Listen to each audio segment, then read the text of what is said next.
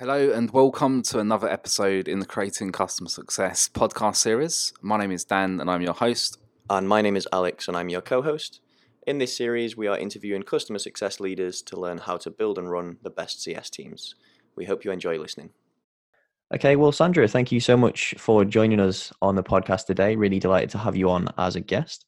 Um, just to kick things off, it would be fantastic if you could give um, us and the listeners a really quick introduction to yourself and just explain a bit about your background. Sure, that would be great. Thank you so much, Dan and Alex, for having me here today. So I'm very excited to, to be here and to talk with you. It's a really exciting topic to me. It's been my passion for a number of years, but I've been in the business probably a little over 20 some odd years in the customer success world coming from you know coming from the software business all the way through to training to having a unbelievable desire to doing right by the customer so my roles have been all within that type of that type of realm and it's just given me such great comfort and understanding to know that i'm able to help our customers i'm able to help companies that have this function in place that they can thrive and their customers can thrive working with them. Perfect. And um, so, over the years of your experience working in um, this sort of sector, so I know looking at your background, it's not um, you know solely focused on customer success, and you've had a wider sort of remit involving um, customer experience. Uh, so it'd be good to get your opinions and, and your definition really of to you what is customer success and where does it fit within that wider um, customer experience sort of department or um, or sector. That I appreciate that absolutely. I think you know it's been really interesting because customer success has been around for a long time, but it actually hasn't been recognized the way it has been in the past couple of years. It was kind of always considered second in the sense of being one of the most important things a, a company looks at as part of their strategy. And then it, it's in the past I would say 10 years, I've seen this shift happen to be more focused around the importance of the customer, the being an advocate for the customer, doing right by the customer, having the customer be part of the strategy of the company because that's the reason why you're there. That's the reason why you're making money. That's the reason why you're succeeding is because of the customer. Customer is so important to the brand, the reputation of the company that it becomes the single most piece that's really part of the overall structure of what you're trying to achieve within the company from renewals, from marketing, from product development. All of those components are part of what that customer is and what that company represents. So when you think about customer success, you think about what does that mean for that particular company? What is the focus for that company? But overall, it really does mean that you are doing everything you can that that customer is successful within the organization. They're utilizing whatever product or program or solution that they have partnered with you with you on and they are flourishing with it. They're getting value from it, they're showcasing it, they're seeing they're constantly seeing what else they can do with it. So you're part of that that team. So what I always tell my teams, what I always tell my customers is that we're only successful if you are. So it behooves us to do the right thing by you. And that's really what the key element around customer success is, is really understanding the customer, what the needs are, what they're looking to do, what they want to get out of it, and what your product, solution, program, whatever it is, will do for them. And all of the other components are surrounding that.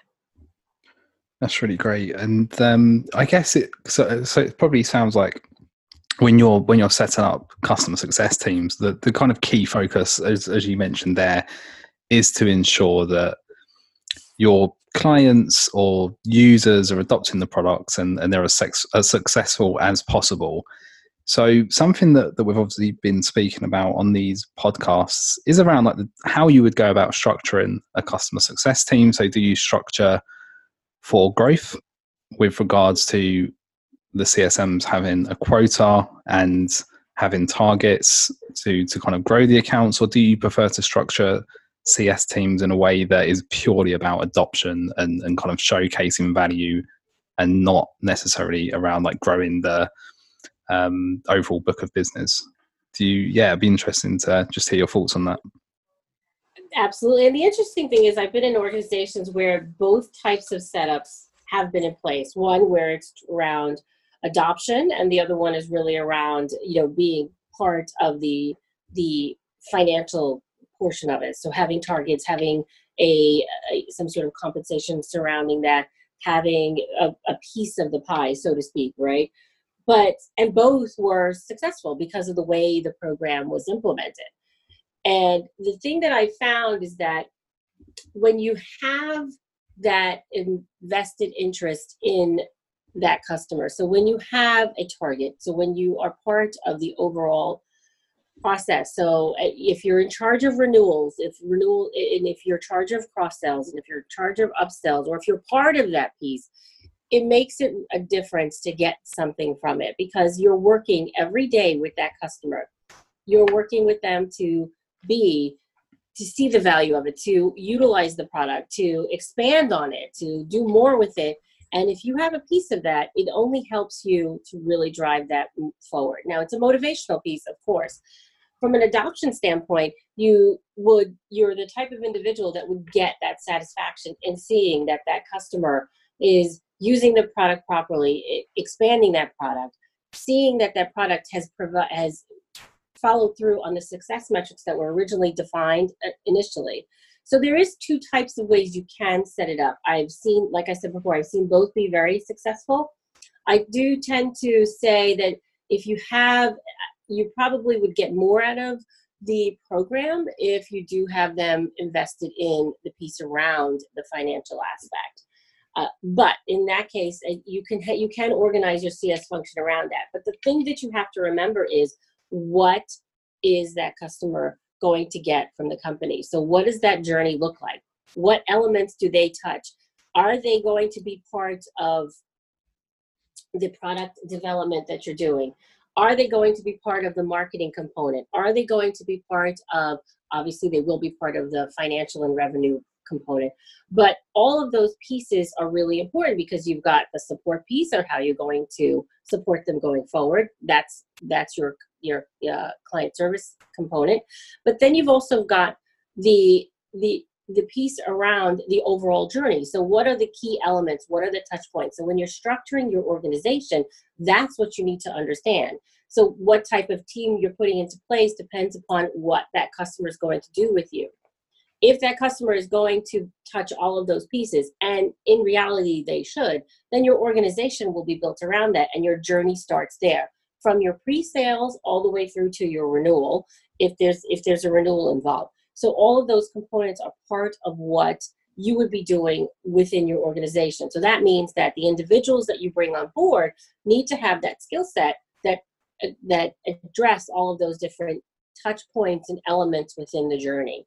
So that so when you think about how you're going to do your organizational component, you if you're going to have the the customer success team have you know a part of the compensation you will be working very closely with sales. Now you're always going to work closely with sales no matter what because they're a key element to partnering with the customer because sales is always going to be there. The way we look at it is that the way i look at it is that sales owns the overall relationship of the customer because they brought that customer in.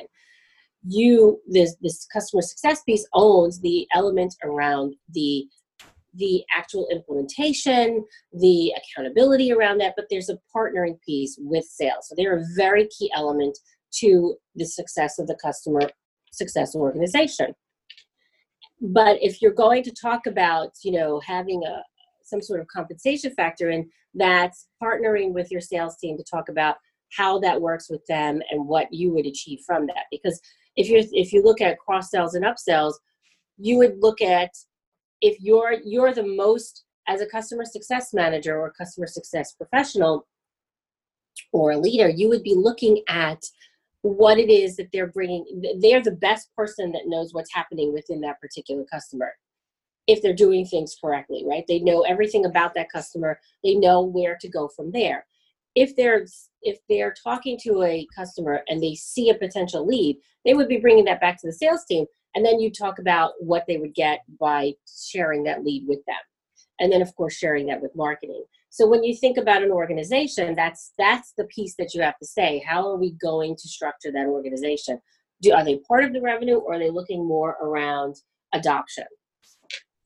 Yeah, it's really interesting um, as a sort of debate in terms of, like you say, the best way of structuring that. And um, just listening to you sort of talk around the topic there, it's very similar to some of the trends that we're seeing. Um, people speak about um, relating to uh, sort of building and structuring teams. And I guess uh, kind of like what you were saying there, really, it doesn't necessarily have to be the focus is just on growth or the focus is just on adoption. And, you know, as you said, both of those elements are successful. So why not try and implement a blend of both of those? And, um, you know, we, we've had a few uh, guests recently talking around like specialization of CSM roles. And, you know, to your point, um, ultimately it depends on the type of customer that you're working with. So, um, you know, it, for that implementation, is it likely to be a very simple thing, um, but there's room for lots of growth? If so, maybe you have someone that's very commercially minded as a CSM on that account versus uh, someone, uh, sorry, some customers that are um, really complex in their implementation, so they're likely to need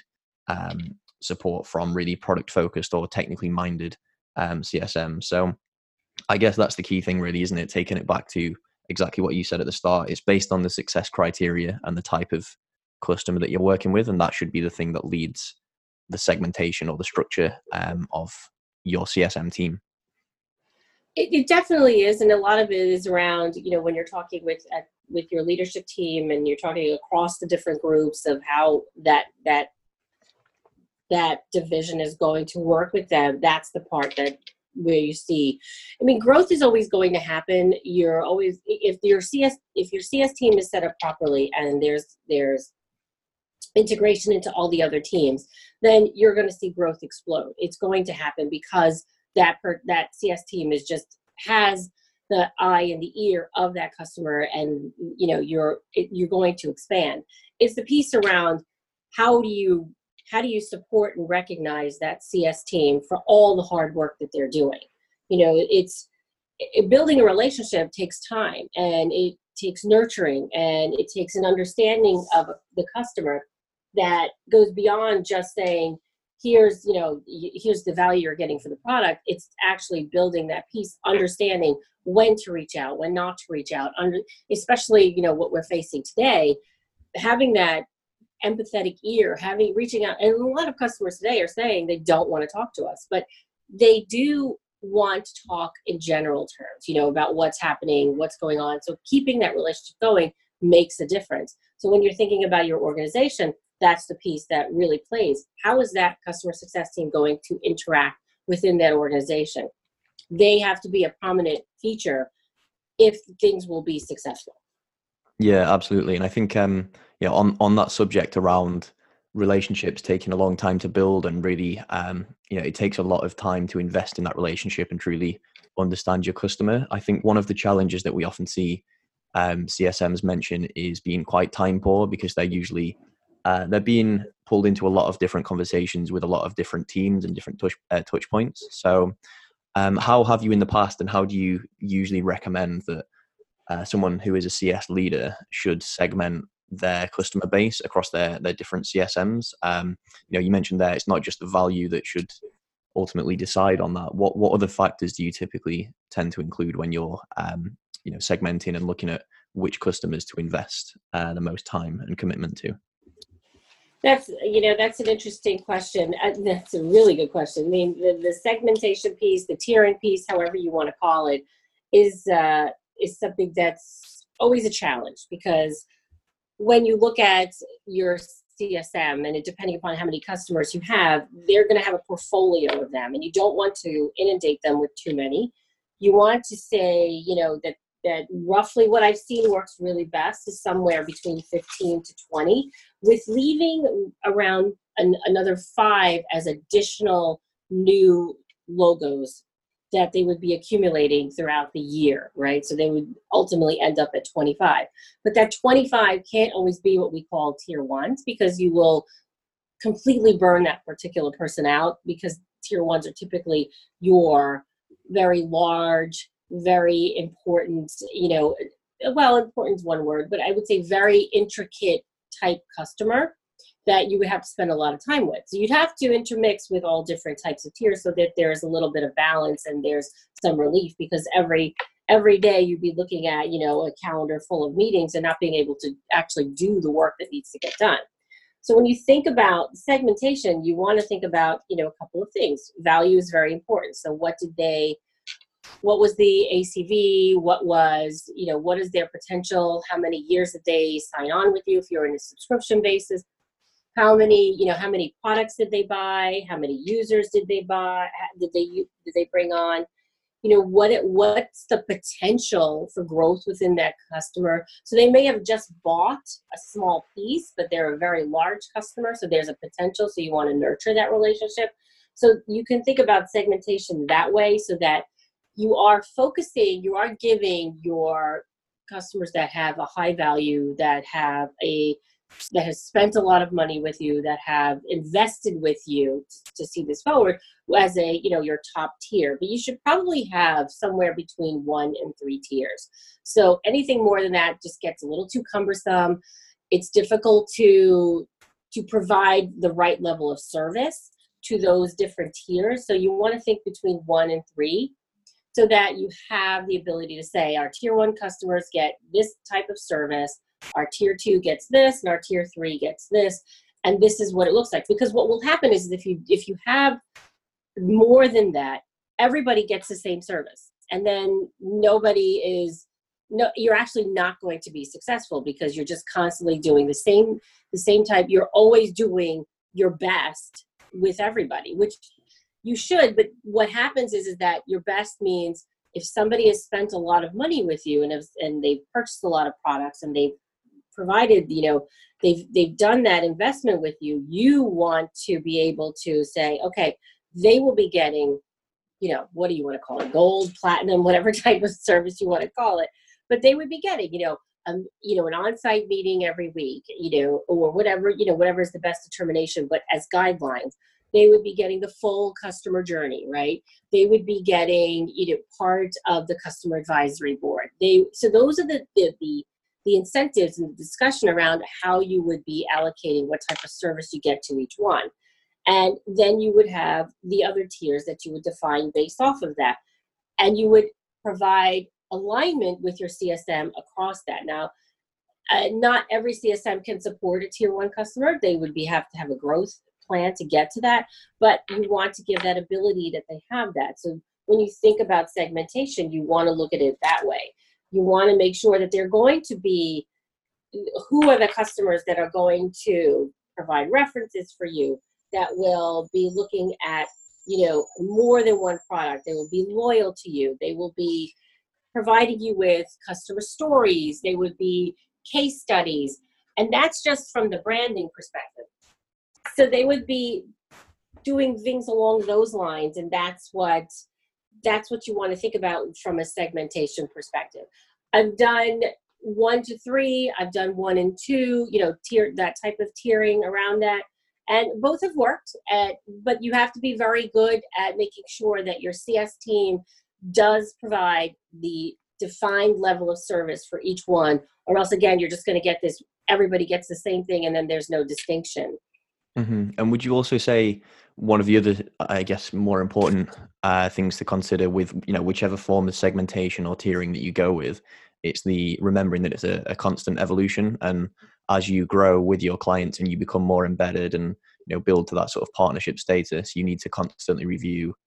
Um, as you bring on board new clients, as you're growing existing clients, you need to review uh, based on current segmentation and where, yeah, you, as you said, where you're forecasting them to go, and um, yeah, constantly reevaluating that and making sure that the right level of service is being applied to the right segment at the right moment.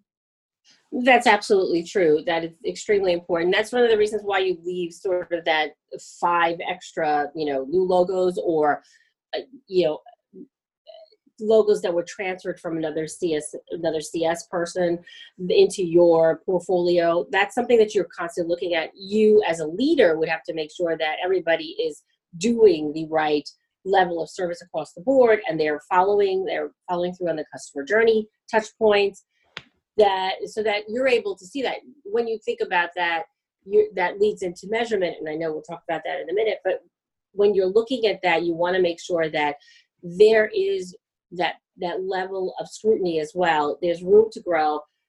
You know, allocation of customers as well can be looked at when you're thinking about who gets the which customer from a geographic standpoint. So if you think about tier one tier one customers and part of your plan or your service for that those customers is you have on-site visits, you have you know weekly you know touch points, weekly cadence calls, whatever whatever you want to call it.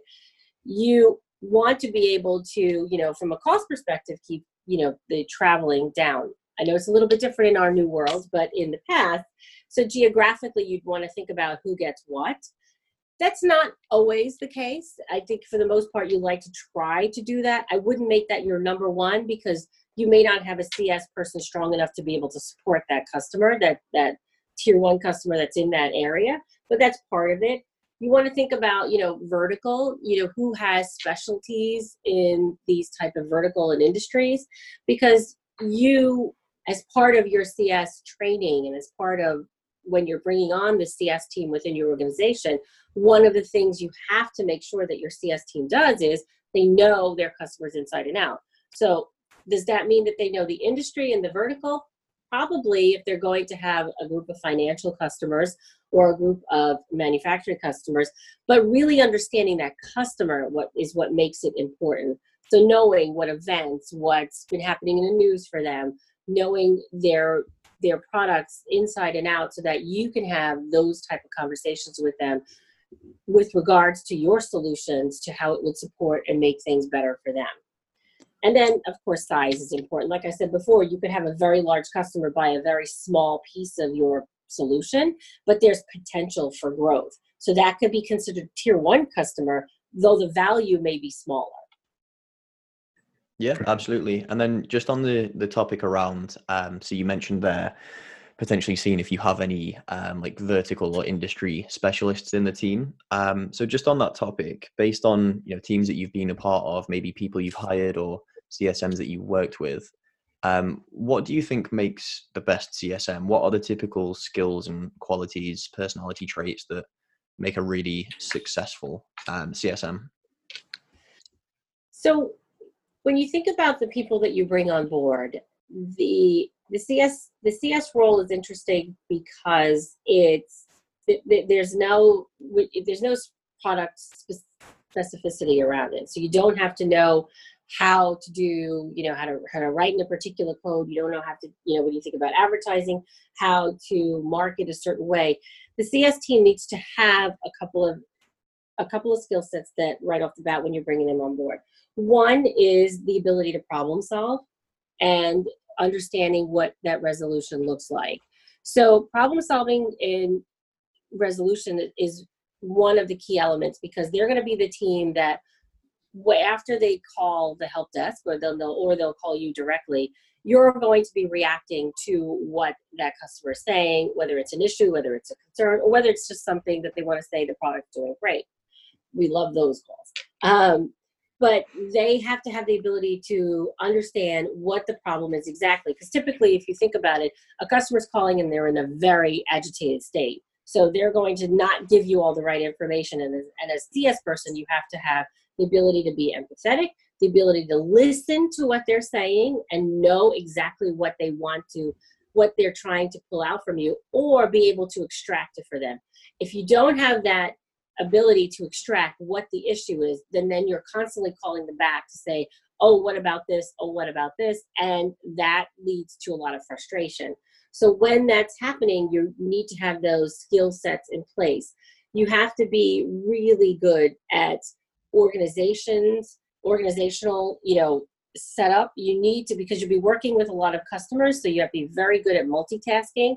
But not multitasking to the point where you're talking to a customer and doing something else for another customer because then you lose focus. I know we have a tendency to do that especially now in the world that we live in but that customer requires your full attention. So project management eh, skills are good because you're able to from an organizational standpoint work and understand from an the implementation process, the customer journey, uh, expectation setting. A lot of it is really around having the uh, once the problem comes into place you can eh, provide them with a level of expectation not to say to them i'm going to fix it for you right away. I'm going to get back to you. I'm going to understand it. Communication fluid fluid fluid communication. That is so important in this role. The ability to be able to talk to all the levels within the organization and understand what it is that you're saying at those levels and the importance of the information that you deliver to them at the different levels. Open, honest communication to them, always being in touch to the point of, you know, if you say you're going to do something, you do it. So you have to become that trusted person for them so that you're constantly providing that feedback to them confidence. You know, they're calling you because either there's a problem or that you're, you're in a meeting or you're having a discussion and you have to be confident in what your problem, your solution, your product is doing and what it can do, the capabilities, what it may not be able to do, and how you can work around that, how you can have it marry with other types of, of pieces within that organization. So you need to be able to have those skill sets. Relationship building is a good one as well because you will be, as I said before, building that relationship throughout the time that you're working with them. And it's that's not an easy thing to do. It's not, you know, instantly, hi, my name is Sandra, and we have a great relationship, right? You need to be able to do to nurture that customer. And the, these skill sets are really, you know, things that you can learn and acquire, but they come from experience and they come from working in different types of organizations understanding you know each of these are more of what we would call the soft skill type environment. You need to also have the the, the other elements. So if you're if you're working walking into a you know some sort of technical company you need to have the ability to understand what that technical solution is because you'll be speaking to it or even working with it. And then you know the same thing with whatever type of organization you're working into. If you know the industry if you're coming from a financial background so you have knowledge of it. If you're coming from a compliance background you have knowledge of that. You may not be 100% knowledgeable of all the industries and verticals but if your customers are in there you should start to do some research and homework around that because you will be become the expert they will come to you to be the expert pretty quickly in that because they will say, how does your solution work with what's happening within the industry? This new regulation just came out or this new feature just came out. How does your product work with that? And you need to be able to think on your feet around that. So having that type of skill set becomes really, really important. And you don't always see that off the bat when you're looking at a resume because somebody can say, I'm really good at communicating. Well, how do you know? Uh, how do you really know that this person is not going to you know start to get really flustered when the customer gets really agitated and the customer gets angry and there's a problem? They have to be the person that's calm under the storm and continue to maintain that things will move forward. And then they have to be that person that can translate what that customer's saying back internally to either the product development team the engineering team the marketing team the leadership team, especially if it's becoming, you know, a customer where you know sort of going into the red, they have to be the person that starts to, uh, you know, organize all of the people to come together to have that conversation to say how are we going to fix this this issue with the customer? What is the communication we're going to put out? Those are the type of people you want to bring on board. So that's what you want to look for. You may not always see that on the resume so you have to start to draw it out when you're having the conversation with them. You have to give them the a some sort of what always works best for me when I'm interviewing a CS a CS leader or a CS team member is giving them a scenario, giving them a role play, giving them a some sort of I won't say presentation, but some sort of problem that they have to solve in their everyday life that they're familiar with. So it's not something that, that makes them uncomfortable.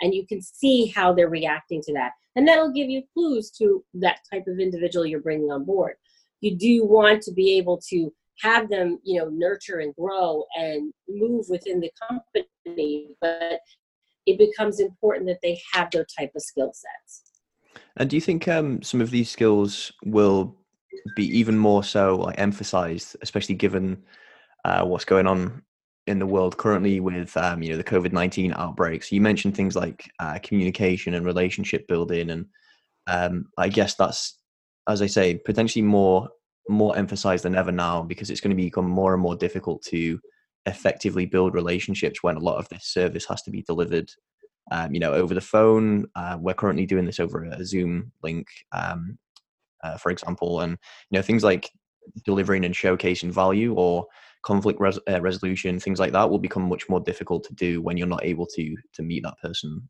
face to face that's 100% true it yes it's definitely going to become much a, a, little bit more difficult. I won't say much more difficult. I think what we have to do is we have to change the way we are training our team so that they are understanding the new type of way to address situations. So when you're doing a Zoom call, when you're doing, you know, especially if you have video on and you're talking to them, it's different than when you, what you used to do when you just had the status calls or whatever it is that you were doing and you're not seeing them. Now everybody wants to, you know, have the video call so that there's that personal touch. But in this case, now you have to be a bit more respective of the person that you're talking to so that you could definitely work with them to build that relationship. So what does that mean? That means that you have to be a better listener. You, you know, while you're on these calls, while you're doing these meetings, while you're doing the strategy sessions. I mean, you may not be in a conference room anymore. You'll be on a Zoom call. How do you how do you make sure that you have eye contact with everybody in the room that you used to do that now you're doing on a Zoom call?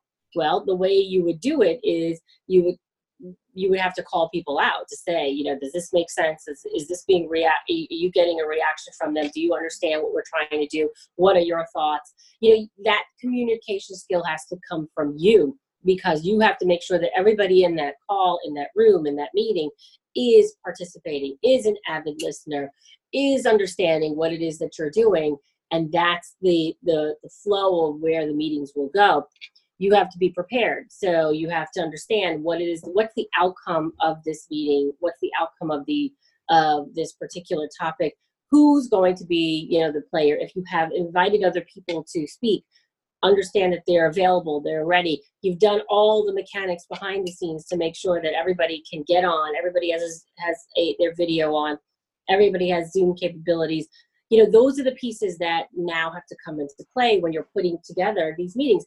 They seem trivial, but what happens is is that if you can't get your speaker to come on for 10 minutes, then you've just lost 10 minutes of your meeting because they're having technical difficulties. So all of these pieces are things that you have to address ahead of time.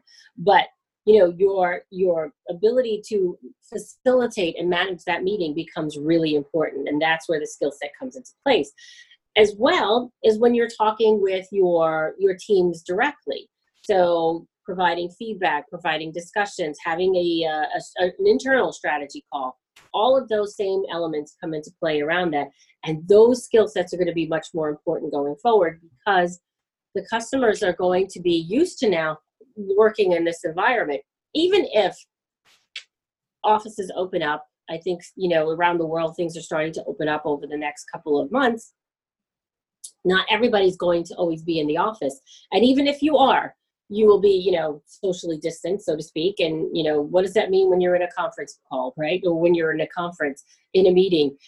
you know things are changing if you looked at the uh, a lot of the conferences that are happening now they're all online and they've been quite successful so those are the things that have to start to come out when you're working with your team to help them adjust retraining them on how to do these type of calls brilliant um, i think just probably the last question around the skills actually and it, and it certainly came out in in what you just explained, um, which which by the way I think is great in terms of the the skills that people need, both soft skills and then probably just general skills as a CSM. You mentioned about sometimes people not having the skills to go from perhaps maybe like a tier three, tier two account to then take it on those tier one accounts. So for anybody that you know wants to make that leap and develop the right skills to successfully manage tier one clients, what do you think is the the most critical things for them to have? And perhaps to word that slightly differently, what do you typically see people lacking in terms of skill sets to move from a tier two or tier three to a tier one client in terms of being able to manage that successfully? Sure. The I would say probably one of the major skills that they would have to have is the ability to have a conversation and the confidence to have a conversation at all different levels. So I was listening to your your podcast that you did with Peter Cohen the other day, and he brought up, you know, what it is that when you're presenting at different levels, what you have to think about. That's very similar to what you have to think about when you're talking to customers at these different levels. Because as you're dealing with a tier one customer, you're going to have more involvement with senior leadership because of the size of the investment that they've that they've done with your organization.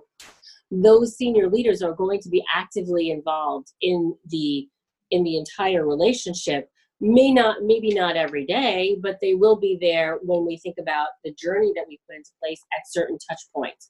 So grabbing their attention during those first 5 10 15 minutes that they're in the room becomes the key element and knowing what to say knowing how to say it knowing how to address them becomes the most crucial thing that you that you do when you're thinking about more of a seniors type csm those are the individuals that would take on more of the tier one customers.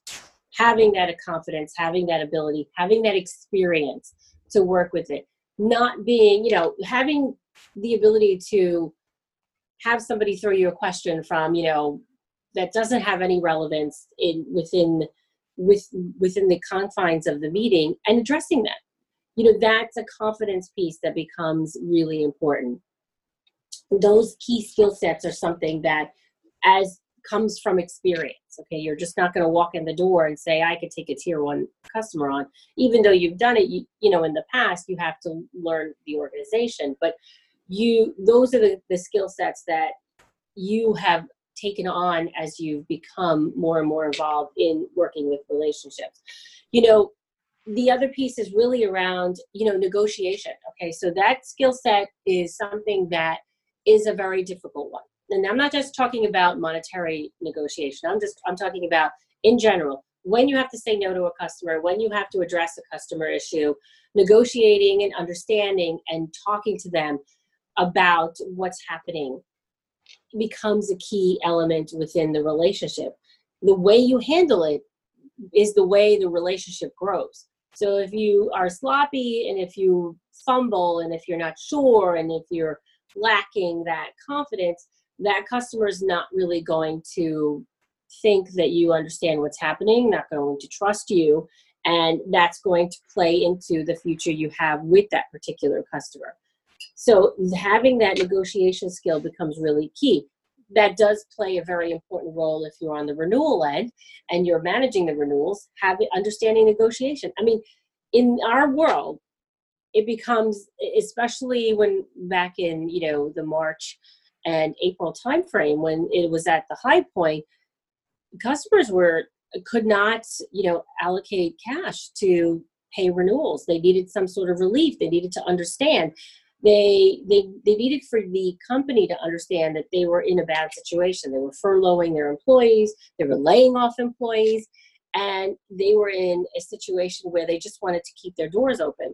So negotiating with them around renewals becomes a key element and that means that you need to understand what's happening with the world. You know that empathy factor is tremendous.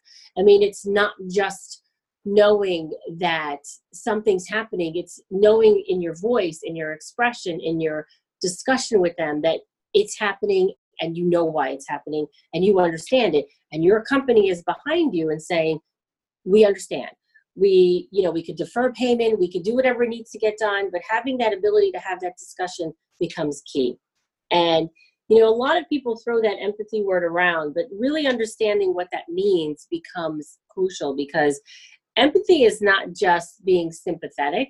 It's really understanding the nature of the conversation because because sometimes you know a customer will call you and they will say they will be yelling at you they're upset they're you know something's going on it may not directly be about what your product is you know your solution it was involved in but it could have an element of it And you know what? Knowing when not to say, okay, I'm going to take over, I'll fix it, because in general, a CS person is going to want to do that. That's what makes them a good CS person, right? They always want to fix a problem. They always want to help a customer. They always want to make sure that customer has sees the light at the end of the tunnel. But from an, but but in, in certain situations, you may not need to do that, and that's because you understand that the customer just wants to talk. And even though they're yelling, they they know that it's not directly at you. They just want you to listen. They just want you to understand that they're going through something in a really bad way. Maybe their job is affected. Maybe their their division is affected. You don't know. You they just want you to listen. So that's where it becomes that experience factor comes into play knowing when to have those conversations those are key elements of what i would consider you know someone who could handle a tier one customer. Obviously, you you know you if it's a multi-million dollar type deal, if it's a you know multi a, a million dollar million type user you know, contract that you're working with, you need to have that skill set to manage that because there's a lot of moving parts in that in in that relationship. You would be like I said before, you'd be working with different different levels within the organization, but you'll also be working with different groups and knowing what each of those groups play within each other. So that goes back to the project management, that goes back to the relationship building, that goes back to the you know the conflict resolution component and having those skill sets in place. Those are the major factors I would see that working with a tier one company is tier one organization that you have it within your company is really key.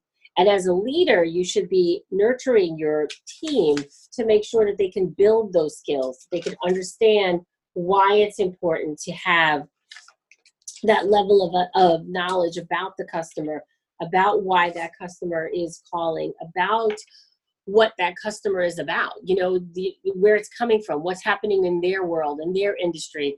Did they just you know get acquired or did they acquire another company?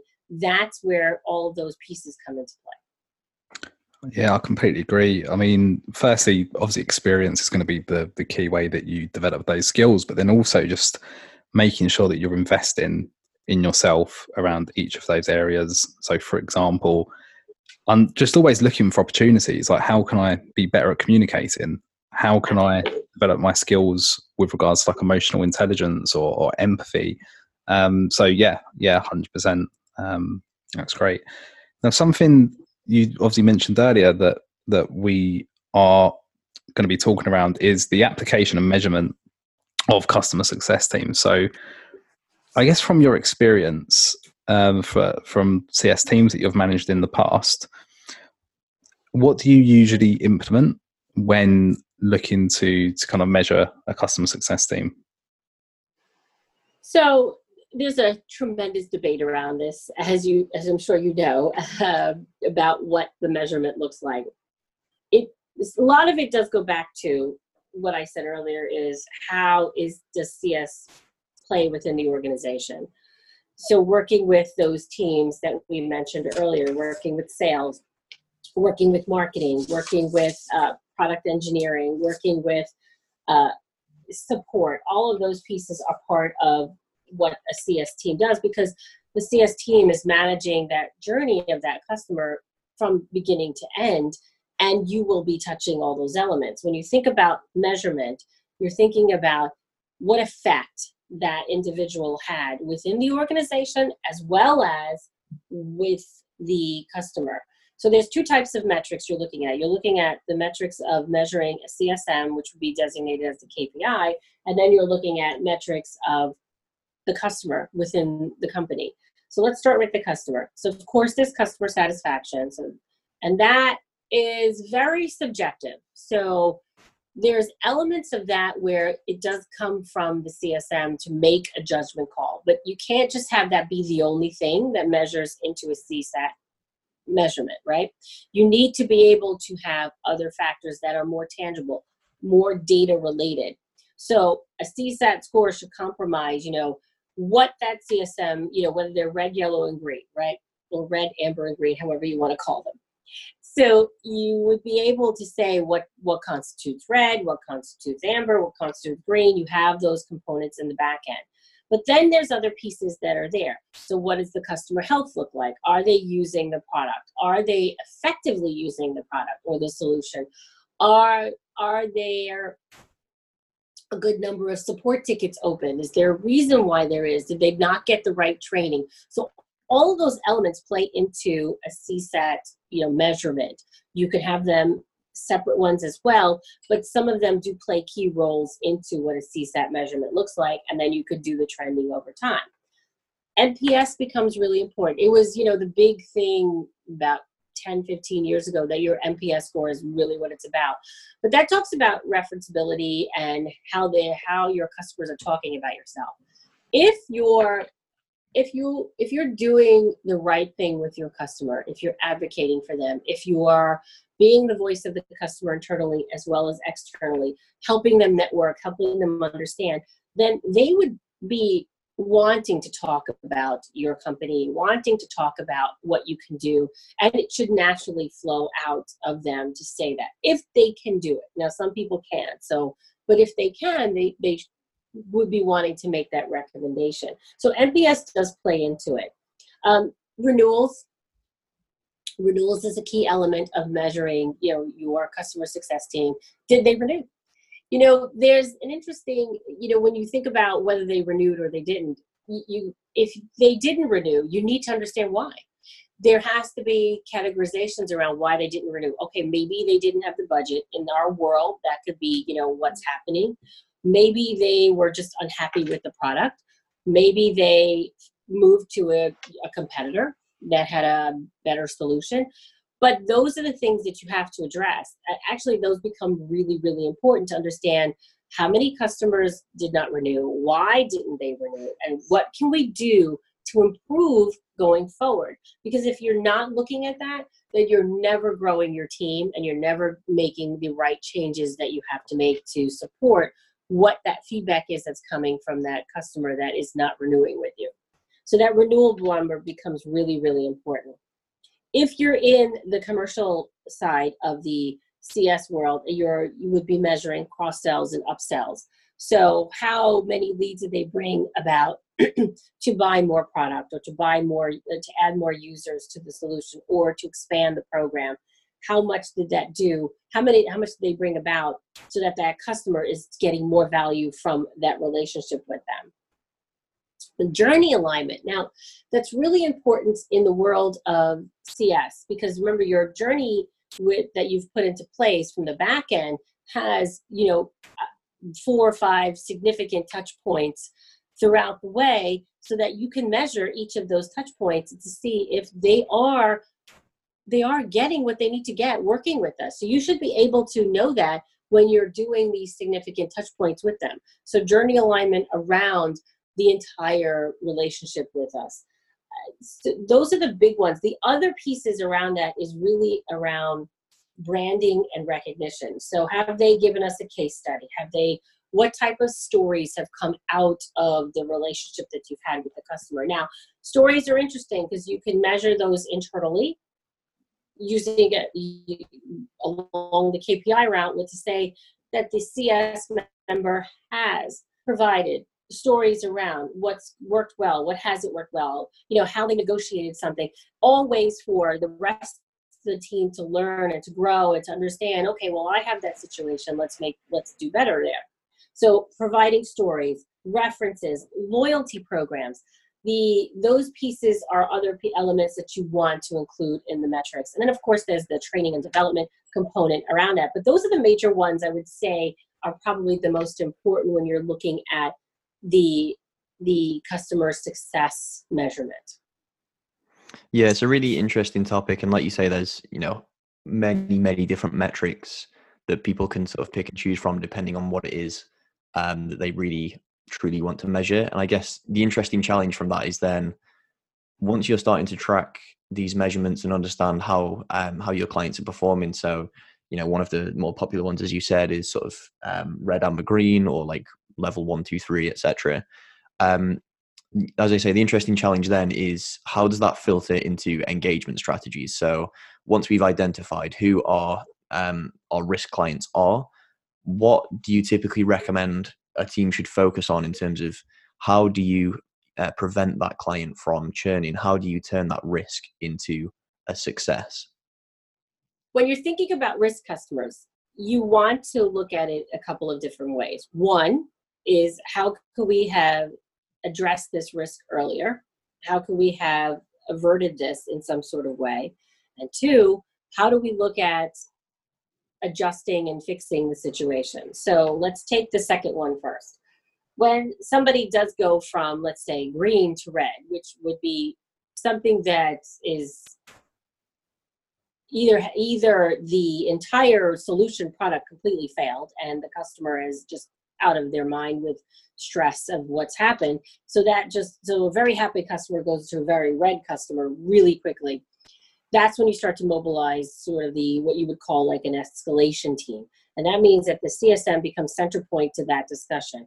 They bring about marketing product uh, finance into the into the mix. They would bring about the leadership team in there because they they need to be aware of everything. If communications have to go out all those and of course sales would be part of that discussion to say this is the problem. This is what needs to get done. This is how we're going to work through it. And then everybody becomes collaborative in discussing who's going how we're going to fix it. What type of communication plan back to the customer will you have? Is it going to be hourly? Is it going to be you know end of day beginning of day? However else you want to address it until this situation is resolved. And then you have to understand what damage control is, what damage has been done, and start to do damage control. Because if that customer is, even if you fix the problem, let's say you fix it within a day or within two days or within the hour, whatever it is, you really have to understand what happened on the customer side. So if the if they went from red right away, then there was a tremendous amount of feedback that's coming back to senior level organ- senior levels within the organization and that has to be addressed right away because they are now you have to put yourself in the shoes of the ceo whoever it is that's responding back to you whether it's the c suite whether it's the senior leadership team you have to talk to them about how they can help you can help them fix the problem internally as well.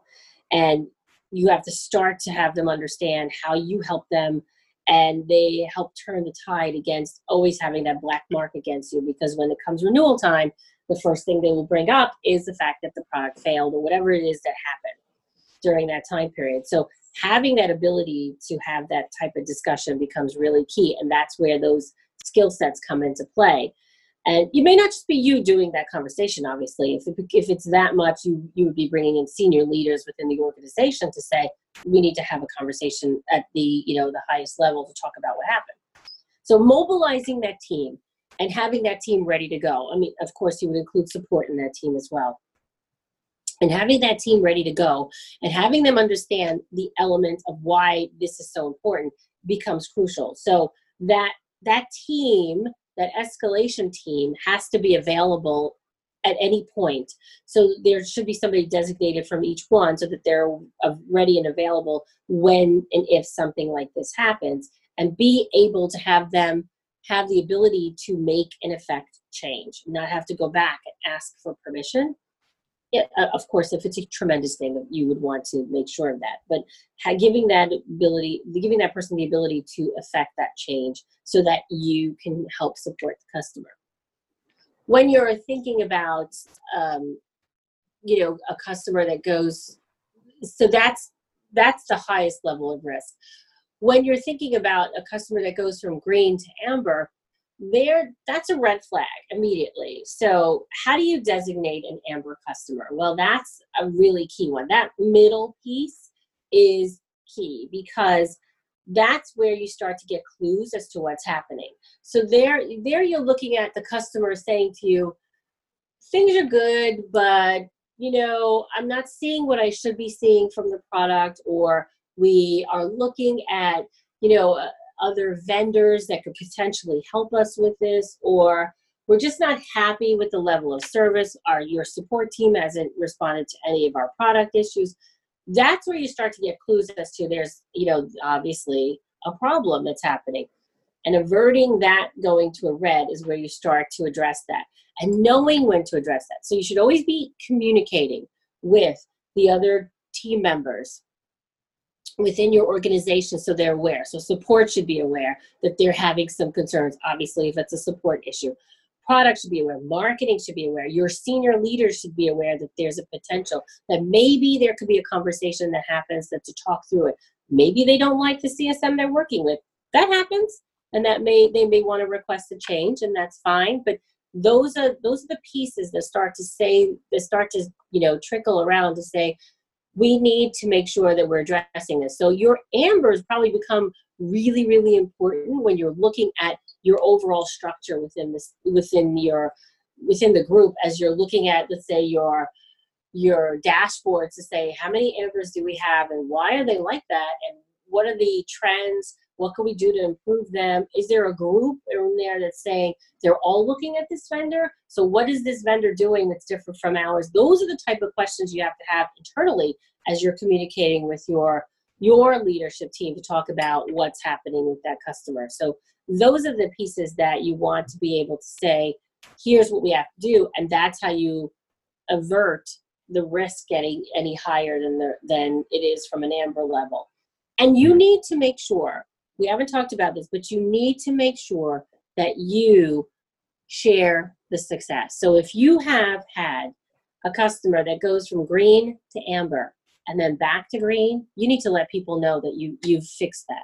You've you've sharing in the fact that you've been able to address the issue, you've been able to affect a change, and you need to celebrate that. You need to celebrate that that customer went back to green, that they are now in a good place because you were able to address that you give the CSM the, the, the, level of praise, you give all the other teams that participated, but celebrating that piece becomes so important because we tend to focus so much on the the negative of what could happen. And if somebody has addressed an issue, we want to celebrate that. So those are the pieces that you want to look at when you're starting to talk about risk and you're starting to look at your customer base and averting that type of risk, understanding what could potentially happen with that customer you know that you want to address ahead of time. You know we tend to you know we look at our customer journey and we get to you know our renewal point at tail end. Renewal also talks to if it's a multi-year relationship there's no renewal that's happening but there's sort of a refresh of the program right? So or the product. So you're getting to the end of the year the end of the contract year whatever it is you don't want to just close it out. You want to do a lessons learned and a review of what will happen for next year, for the next contract year, for next what's happening. And that's giving you, you know, eh, that key piece that you're always talking to the customer about of why it's important to be together. Know, I always tell my CS team that, you know, a relationship is you start out as a vendor, right? And you start out building that relationship. You go through highs and lows especially if you've had them for many years or if you're just starting out you have to push forward you know work with them to understand it. But you know you know you've reached the point where you've changed that relationship. And the way the one of the factors i say you've reached that point is when the customer comes to you and says to you i know you don't do this in your organization but maybe you could recommend somebody to me that could. To me that's a trigger that says that customer has now looked at you as a trusted advisor.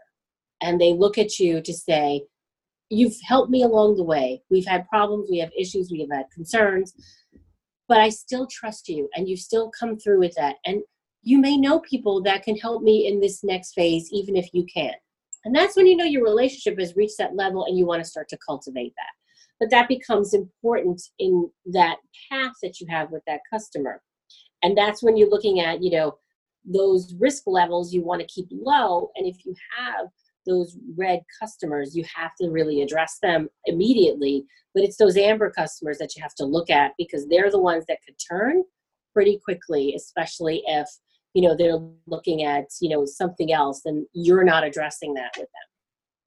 Yeah, I think that's great. It's a really a really sort of well structured summary of um, you know a lot of what we've covered on on the episode today. Um, you know, do, you know, do you um, have your team set up initially? Have you got the the right um, segmentation in place to allow you to be servicing those customers effectively um, in the first place? And then, to your point, do you have those metrics in place to make sure that you can identify um, each of those customers as they are becoming a risk. So, you know, if they drop down into the amber, can you catch that before um, it goes into the red zone? Um, so, yeah, it's a really interesting summary of, of a lot of what we've spoken about today. And then, um, final sort of section or, or last couple of questions, really, um, we typically focus on trends. So, I think that's a nice sort of link there. Um, so, based on what we've discussed, I know we've obviously touched a, a bit around how skill sets will be developing because of obviously what's happening um, currently. But where do you think customer success is heading, and where do you think it, it should be moving to to have more of an impact in in organizations, and how can companies become more um, sort of customer focused and customer obsessed in the future? I love that word, customer obsessed. That's no, I do appreciate that so I think I started out the discussion by saying, you know, CS was not always the the, the forefront element within a custom, a company strategy about 10 some odd years ago and as the that has changed over time. And i think with what's happening in today's world it's actually become probably one of the most important things. And the realization that the customer is really why your why your company is moving forward is is hitting home pretty quickly and maintaining that customer understanding that customer building the customer relationship with them is the key factor. And that's something that's going to be part of i, I can see every customer's every company's strategy going forward. And it has to be followed through. So having just having a cs function in play and having them you know manage the relationship with the customer but not really involving that team into the overall company strategy that's where things you know can start to come loose so to speak because what will happen is is that the CS team can bring back, you know, be the voice of the customer internally and talk to product, talk to engineering, talk to marketing to say, okay, this is what we're hearing from our customers. This is what they don't like. This is what they like. You know, doing the, you know, customer advisory boards, listening to your customers, but not really listening to them will definitely have an effect going forward. That has to be an element that is part of and deeply integrated into a company strategy. When you're looking at it from, you know, the executive level, that CS team has to be part of those discussions because they, they know the customers inside and out. They know what the customers are saying. And the product team, the marketing team, the sales team all have input into what will happen with that customer. And the CS team will bring it back to the customer. But having that play in is becomes really really important i think that's where a lot of this that's where the trend is happening going forward and what needs to be part of the every company as they're looking at their future as they're thinking about what it is that they want to do where they want to bring their company you know even if the you know the pandemic moves beyond where we are today where does the, what what has changed within their company? The only consistent measure within that company is that they still have customers and they're still able to keep their doors open and they're still able to pay their employees. They're still able to create you know great solutions great products. They're still able to make money you know they're still able to do those things because of the customer. And that customer becomes the key element and has to be part of that strategy has to have that thread through all of the different groups within the organization because they're going to be providing that feedback. And they, it's going to be two ways. The, the, those groups are going to be providing feedback to the customer as well. You know when you do your customer conferences when you do your advisory boards when you do your you know your team meetings your group meetings with them you're going to have those people on the call. They're going to be talking to them about what's happening within the organization. Being and hearing and feedback and hearing and understanding that changes that they may be suggesting may not be great we have to be as a company you have to be able to take that in stride and understand it and not move forward so quickly so that you're creating features that don't really that don't really adhere to what our customers are asking for but that type of communication that type of openness has to exist as you go forward and i think from a cs world it's going to become more and more prominent and more and more necessary because customers want to talk. Customers want to have that relationship. Customers want to understand what it is that you're going to do to help them. How are you going to make their job easier? How are you going to make them look good?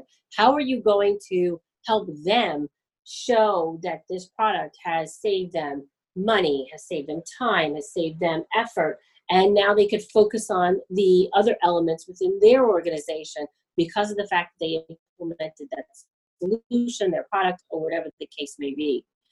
That's where that's what's happening within the world today.